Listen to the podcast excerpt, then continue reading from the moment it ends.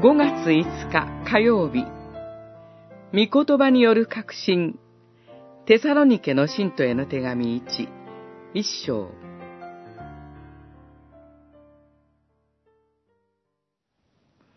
私たちの福音があなた方に伝えられたのは、ただ言葉だけによらず、力と、精霊と、強い確信とによったからです。一章五節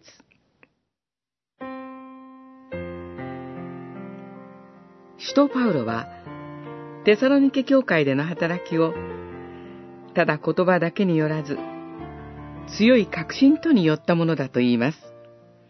この文章は、強い確信を与えたと訳すこともできます。パウロは、強い確信を持って福音を述べ伝え、その確信がテサロニケ教会の人々にも与えられたのです。ここで言う強い確信とは、マインドコントロールや自分の思いから出る確信ではありません。御言葉と精霊に基づく確信です。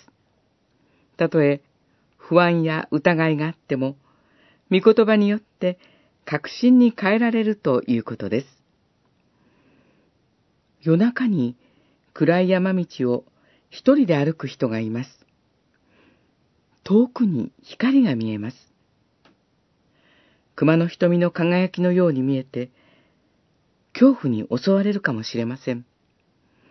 けれども、その光が、村の入り口にある白熱灯の光であることに気づくと、安心することができるでしょう。白熱灯を確認すると、大丈夫だと確信することができるでしょう。確信は、私たちの内側から出るものではありません。精霊が御言葉によって私たちの信仰を強い確信へと導きます。御言葉による強い確信に生きることができるよう、主の助けを祈り求めましょう。